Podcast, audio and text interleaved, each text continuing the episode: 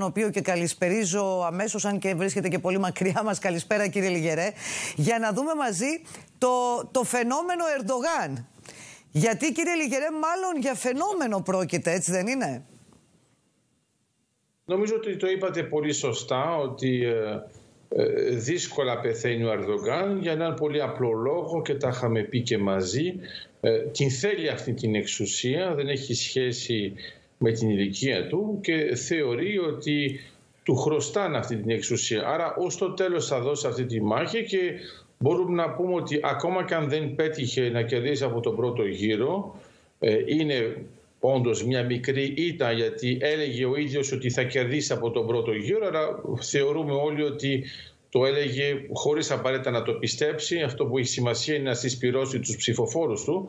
Ε, τώρα το γεγονός ότι όλες αυτές οι δημοσκοπήσεις έδειχναν ότι ουσιαστικά θα ήταν ο αντίπαλός του που θα έχει την πρωτιά και τελικά δεν γίνεται, ε, μην ξεχνάμε ότι είμαστε σε ένα πλαίσιο δικτακτορίας και όχι σε ένα πλαίσιο δημοκρατίας. Κατά συνέπεια ε, δεν θα μας ξαφνιάσει αν μας πούν διάφορα πράγματα τις κάλπες. Αυτό που έχει σημασία πάνω είναι ότι η Τουρκία μπαίνει σε μια διαδικασία ε, όπου έχουμε δύο παίχτες που είναι πολύ κοντά και ένας τρίτος που μπορεί να παίξει έναν ρόλο και σίγουρα θα τον πιέσουν έτσι ώστε να πάει με τον έναν ή με τον άλλον.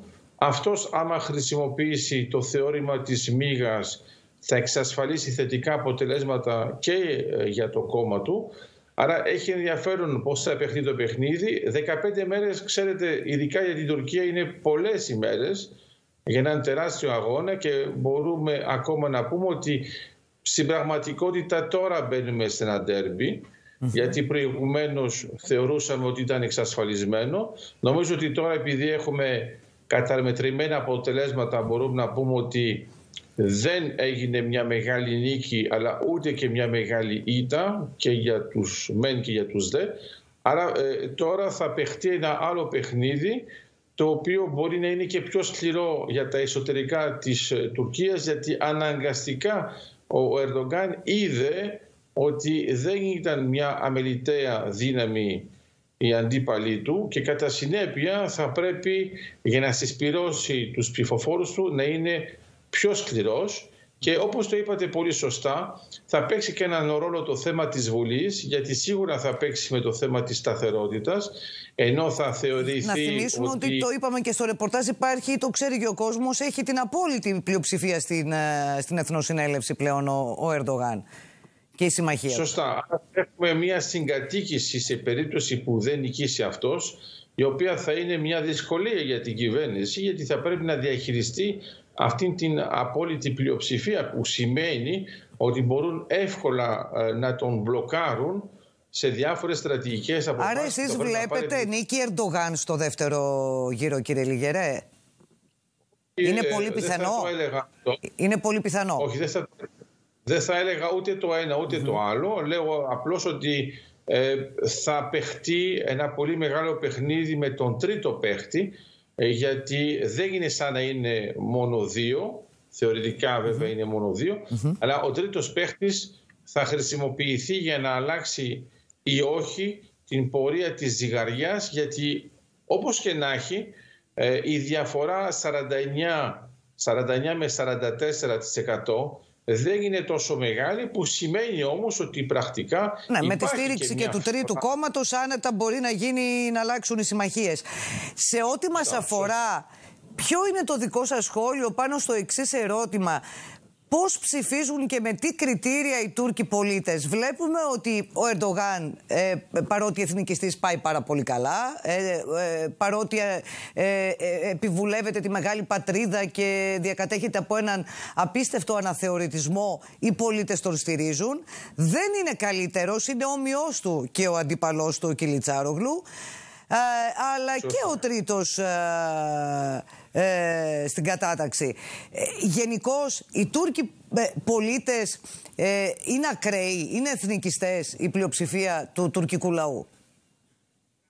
Θα μπορούσαμε να πούμε πως ναι, αλλά πρέπει να κάνουμε διαφοροποιήσεις. Α, άμα προσέξετε και τον χάρτη που δειξατε θα δείτε ότι ουσιαστικά έχουμε τον επαρχιακό πληθυσμό που είναι πάντοτε υπέρ του Ερδογάν ο πληθυσμός που είναι στις άκρες. Άρα είτε προς ε, το Κουρδιστάν, ας το πούμε έτσι απλά για να καταλάβουμε όλοι τι λέμε, είτε προς τις μεγάλες πόλεις όπως είναι η Κωνσταντινούπολη και η Σμύρνη, ε, εδώ είναι εντελώς εναντίον του Ερντογκάν. Άρα θα μπορούσαμε να πούμε ότι αυτοί που είναι πιο κοντά στην Ευρώπη δεν είναι με τον Ερντογκάν, που είναι λογικό. Αυτοί ναι. που είναι πολύ κοντά ε, στους Κούρδους, πάλι και αυτοί δεν είναι. Άρα μετά μένει αυτή η μεγάλη μάζα, ε, η οποία ναι, συγκινείται με ακραία στοιχεία. Ναι, το εθνικιστικό πουλάει, ε, και πάντοτε αυτό υπήρχε και μην ξεχνάτε επίσης ότι ακόμα και το στρατιωτικό στην Τουρκία είναι μια ιδιαίτερη αξία γιατί είναι το μόνο στοιχείο που εμπιστεύονται πραγματικά, εμπιστεύονται περισσότερο το στρατό ακόμα και από τους πολιτικούς. Είναι εντελώς διαφορετικό σε δεδομένα με την Ελλάδα. Άρα μπορούμε να πούμε ότι ε, είναι ακραίο με έναν διπλό τρόπο. Στα άκρα ψηφίζουν διαφορετικά, στο κέντρο της Τουρκίας, μιλάω βέβαια για το χάρτη και όχι βέβαια για τις έδρες. Αναλόγως και με το βιωτικό επίπεδο των ανθρώπων, έτσι, που παίζει τεράστιο ρόλο αυτό στην, ε, στην Τουρκία. Ενώ και η οικονομική κατάσταση και μόρφωση. Σωστά. Το βιωτικό επίπεδο και η μόρφωση σίγουρα είναι πιο κοντά στην Ευρώπη και σίγουρα είναι εναντίον του Ερντογκάν. Από την άλλη πλευρά, οι άλλοι που είναι εναντίον είναι βέβαια οι Κούρδοι, που δεν υπάρχει τόσο μεγάλη διαφορά στο βιωτικό επίπεδο ή στη μόρφωση. Αλλά στο κέντρο υπάρχει μια τεράστια υποστήριξη η οποία ακολουθεί ε, κατά λέξη την προπαγάνδα του Ερδογάν και πάντοτε θεωρούν και αυτοί ότι η Τουρκία είναι το μεγάλο θύμα, ότι ε, τις επιτίθονται και οι Αρμένοι και οι Έλληνες και οι Κούρδοι που βέβαια δεν έχει καμία σχέση με την ιστορική πραγματικότητα αλλά μπορούμε να πούμε ότι ζουν σε μια παράλληλη πραγματικότητα και επίσης μια καθυστερημένη γιατί όπως καταλαβαίνετε ε, τα δεδομένα που υπάρχουν στο κέντρο της Τουρκίας και στην βαθιά Τουρκία δεν έχουν καμία σχέση με τα ευρωπαϊκά ιδεώδη. Μάλιστα. Οι, οι έξωθεν παρεμβάσεις που επιχειρήθηκαν ε, από ηγέτες της δύσης ε, εκτιμάται ότι πραγματικά ενίσχυσαν τελικά τον Ερντογάν, ότι ο τουρκικός λαός μπορεί να ψήφισε και με το θυμικό, ούτως ή άλλως κάτι αντίστοιχο συνέβη και στην Ελλάδα το 2015, όταν κάποιοι νόμιζαν ότι προσπαθεί η Γερμανία και οι άλλοι να καθορίσουν τις ελληνικές εκλογές. Νο, νομίζω ότι ε, η μεγάλη μάζα που βρίσκεται στο κέντρο της Τουρκίας ε, επηρεάζεται πολύ γρήγορα απλώς αντανακλαστικά και αρνητικά από τέτοιες παρεμβάσεις και αυτό τον βοηθά για την συσπήρωση. Από την άλλη πλευρά δεν μπορεί να είμαστε και εντελώς ουδέτεροι και να μην λέμε τίποτα και να θεωρούμε ότι δεν πρέπει να πάρουμε μία θέση αλλά ούτως ή άλλως είναι ο τουρκικός λαός που επιλέγει Απλώς όπως το είπατε πολύ σωστά, δεν πρέπει να θεωρούμε ότι ο τουρκικός λαός είναι εντελώς δημοκρατικός και είναι θύμα μιας δικτατορίας. Ε, ένα μεγάλο μερίδιο... δεν μπορεί να είναι άμυρος ευθυνών, γιατί τότε όλοι οι λαοί μπορούν να απαλλαχθούν από αυτή την ευθύνη. Αλλά νομίζω ότι ο ψηφοφόρος έχει την τελική ευθύνη, έτσι δεν είναι; Σωστά, απλώς ο, ο ψηφοφόρος ζει και σε ένα πλασματικό κόσμο προπαγάνδας ο οποίος από την εποχή που έχει γεννηθεί του εξηγούν ότι όλοι είναι εναντίον της Τουρκίας, ειδικά η Δύση και ότι βέβαια η Τουρκία πρέπει να αμυνθεί με κάθε τρόπο ακόμα και αν αυτός ο τρόπος είναι ακραίος. Μάλιστα.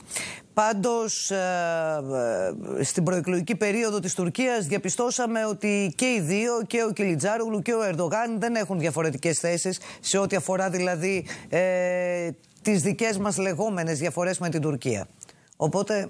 Δεν, δεν μπορούν να έχουν διαφορετικές ναι. θέσεις για έναν απλό λόγο πρέπει να επηρεάζουν την εκλογική τους μάζα και ο, ο, παραμικρός ε, δηλαδή συνδυασμός διαφορετικός σε σχέση με τα δεδομένα πάνω στο τι πιστεύει εθνικά η Τουρκία θα προκαλούσε ένα μεγάλο κόστος στον υποψήφιο. Άρα αναγκαστικά πήγαν προς μια ταύτιση αλλά νομίζω ότι είναι και καλό για μας γιατί μερικοί από τους δικούς μας που κάνουν κάτι υπερερμηνίες θεωρούν ότι άμα είναι ο ένας ή ο άλλος θα έχουμε τεράστιες αλλαγές.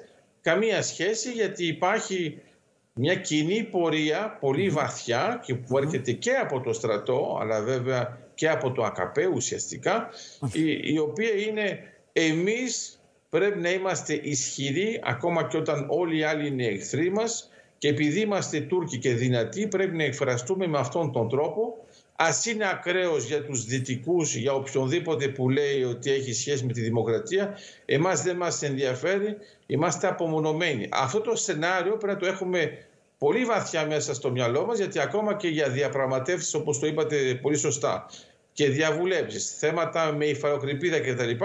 Όσοι περιμένουν ότι θα έχουμε μεγάλες αλλαγές, κάνουν ένα στρατηγικό λάθος, γιατί η πορεία της Τουρκίας είναι απόλυτα σταθερή προς μια κατεύθυνση που είναι, πάντοτε επικρατική και αναθεωρητική. Είδομεν. Κύριε Λιγερέ, σας ευχαριστώ πολύ. Σε 15 μέρες θα ξέρουμε και το αποτέλεσμα των τουρκικών εκλογών. Εν τω μεταξύ δεν ξέρω αν θα ξέρουμε το αποτέλεσμα το δικό μας εδώ ή θα έχουμε μεγάλη εκλογική περιπέτεια μπροστά μας.